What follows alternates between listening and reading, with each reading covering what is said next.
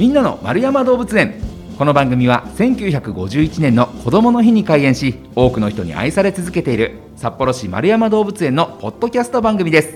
飼育員さんのお話を聞いて、皆さんも動物博士になっちゃいましょ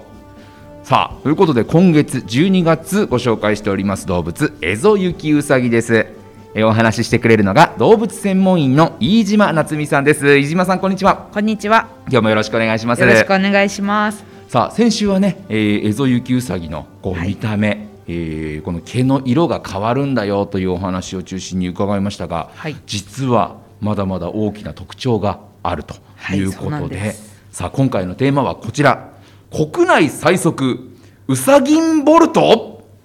というね、はい、ウサインボルトならぬウサギンボルトと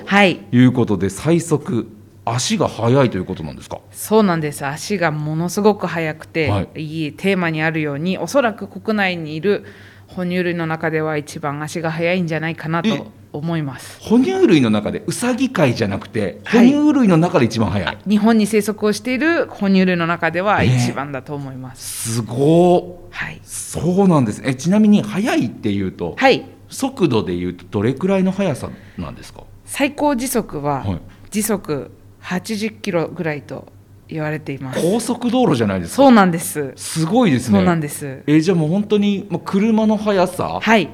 よりもちょっと速いぐらい、はい、そうですね。本当に高速道路を走っている車と同じぐらいというふうにイメージしていただけると分かりやすいと思います。すごい。やっぱりそれは、はい、先々週ですかね、伺ったこの足がすごく長いっていう、そこがポイントなんですか？はい、足がすごく長いので速く走れるんですけど、それ以外にも実はポイントがあって、はい、エゾユキウサギ一番最初の時に、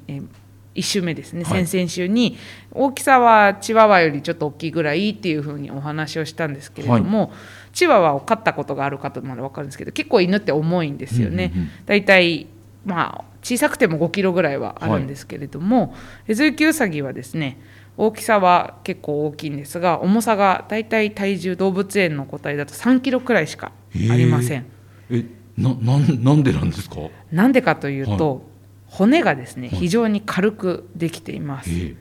私たち人間の骨ってしっかり中まで密度があって、はい、しっかり骨が詰まってるんですけど、エゾユキウサギの骨は中が空洞になっていて、なるべく体を軽くしようっていうこの努力の結果というか、はい、体を軽くしようと工夫した結果、骨がめちゃめちゃに軽くなった。すごいですね、はい、もうそこまで進化していくんですね、はい、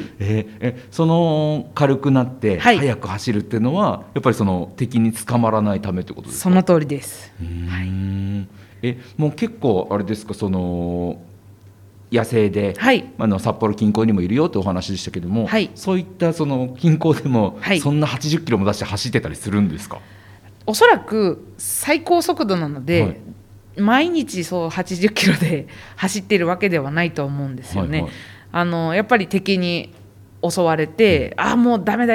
早く逃げなきゃっていう時にそれぐらいの速さが出るので、はい、多分毎日そんな速さでは走っていないと思います。ちなみに80キロも出るというところですけど、はい、持久力としてはどうなんですか？はい、持久力も結構あると思います、はい、私自身が見たわけではないんですけど、うん、知り合いから聞いていて、林道、林の中の道を走っている時に車の前にエゾユキウサギが現れて、はい、車のメーターでだいたい50キロぐらい出しているんですけど、はい、ユキウサギはずっとそれに、追いつかれないような速さで結構な長さを走っていたそうなので、多分持久力もあると思います。すごい。だからもう、ね、捕食される側ですけど、はい、そんな早かったらほぼほぼ食べられないじゃないですか。それがそうとも限らないみたいで、やはり捕まえる側もいろいろな工夫をしているので、はい、例えばね、なんていうんですか、隠れて身を潜めて近づいてガブッと行ったりとか、はいはい、あとは上空からすごい速さで襲ったりとか、自然界はやっぱり食われるの関係なので、はいはい、お互いに人間の言葉で表すと変ですけど、切磋琢磨をしているというか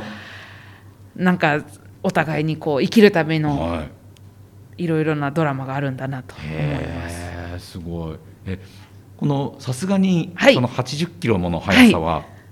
い、動物園内では見られないですよね。はい、動物園内では80キロを出せるような広さがないので、はいは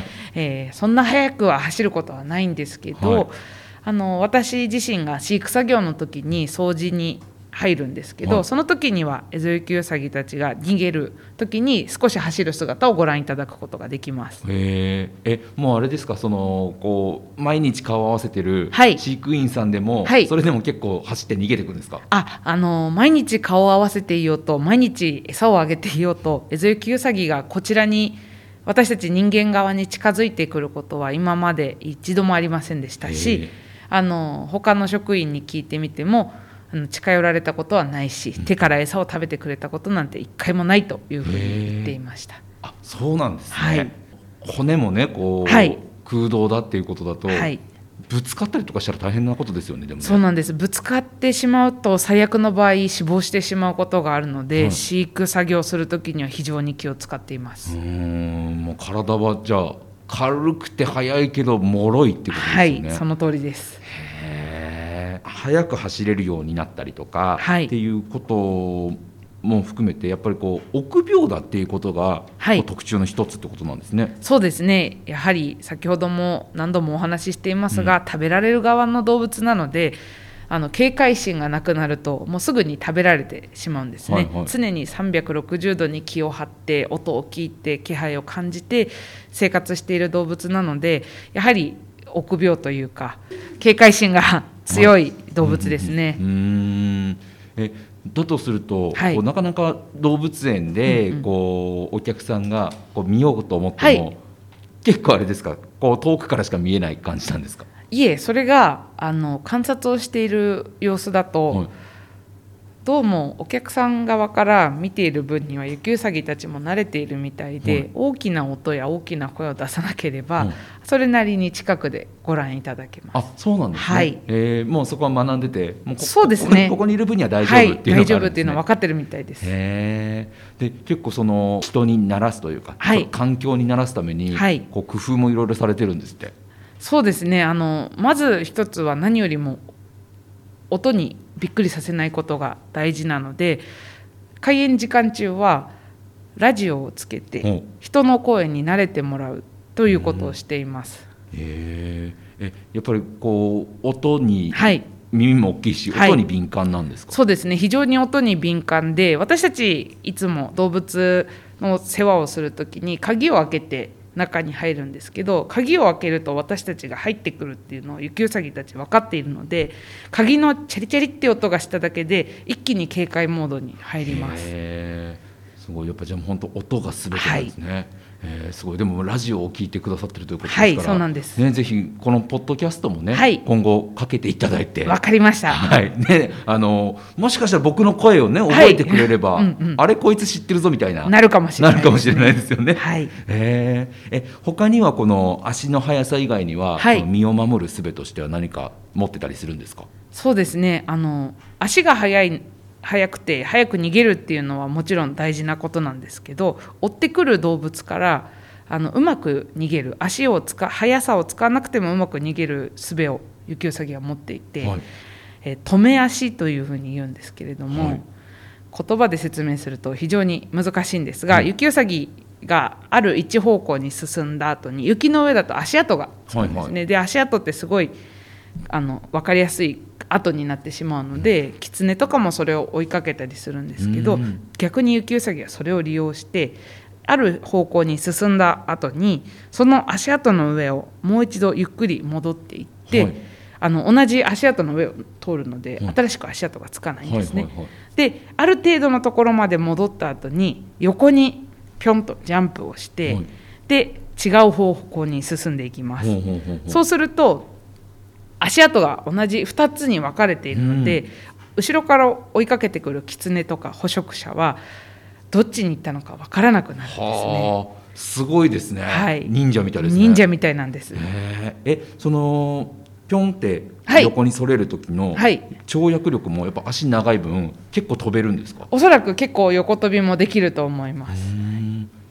うさぎといえばね、はい、ぴょんぴょん飛ぶってイメージありますけど、うんうんはい、僕らが知ってるうさぎより飛距離っていうのは結構飛べるものですか？そうですね、縦方向にはやっぱりそんなに高くは飛べないんですけど、前方向にはかなり長く飛べると思います。これも動物園では見られないので、はい、想像なんですけど、縦方向はだいたい150センチぐらいはピョーンって簡単に飛びます。すごいですね、はい、大人の女性ぐらいの高さで飛ぶ、はい、飛びますね。横方向はどうでしょう、多分3メートルぐらいは簡単にいきそうな感じはするんですけど、私自身まだ確かめたことがないので、はいはいはいはい、なんともわからないです。すごいですね、足も速いし、はいはいね、跳躍力もある、はい、陸上選手にはもうもってこいですね。本当に多分オリンピックで走ってもらったらウサイン・ボルトも超えると思いますいやすごいな、まあ、そういった、ね、特徴なかなか動物にいると、はいね、全てのポテンシャルを見ることはできないかもしれないですけれども、 ね、まあ、そういった、見られないけれどもこうなんだよっていう情報を持ってるとね、はいちょっとドヤ顔して周りの人に教えることができると思いますので、はいそうですねね、ぜひ丸山動物園にお越しの際にはですね、はいまあ、このエゾユキウサギこうなんだよなんていうね、うんうんアドバイスなんかを周りの方にしながらぜひご覧いただければと思います、はい、他には何か特徴ってあったりしますか？雪ウサギ、エゾユキウサギですね、雪の上を早く今まで当たり前のように雪の上の話をしてきたんですけど、はいはい、体に雪の上を速く走る特徴があります。ほう、ちなみに雪の上で全力疾走したことはありますか？いやもう危ないですからね、転んじゃうんでなかなかできないですけど、はい、私は走ろうと思ったんですけど、足に雪がまとわりついてというか、はいはい、足が雪にはまって全然走れなかったんですけど、はいはいはい、埋まっちゃいますもんね、はい、雪うさぎは全然埋まることなくさささささっと走れるんですね。それは体重が軽いからってことじゃなくてですか？それももちろんあるんですけど、はい、後ろ足がすごく大きいですね。へ、はい、普段は足指を閉じている状態なのであまりわからないんですけど、指を毛づくろいの時とかパカーって広げることがあって、その大きさがだいたいエゾユキウサギの顔と同じぐらいの大きさがあります。へえ、っていうと何センチぐらいですか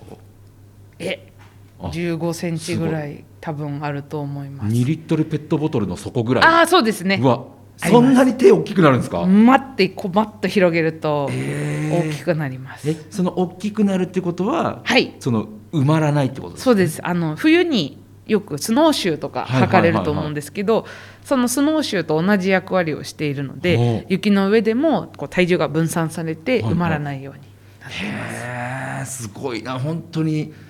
生きるための術が、はい、そうなんです。スペックとしてものすごいですね、はい、色変わる、足速い、うん、で埋まらない、はい、すごいな。だから本当になんかこう生きるということに特化した動物なんですね、はい、そうですね。無駄がないところが本当に素晴らしいと思います。いやすごく面白い。だからこう見ながらですね、はい、その特徴を一つ一つぜひ体感していただければなと思いますので、はい、そう思います、はい、ぜひまたこの冬場の白い状態のユキウサギをね、はいこの時期は、ご覧いただけますので、エゾユキウサギ見に丸山動物園足を運んでいただければと思います。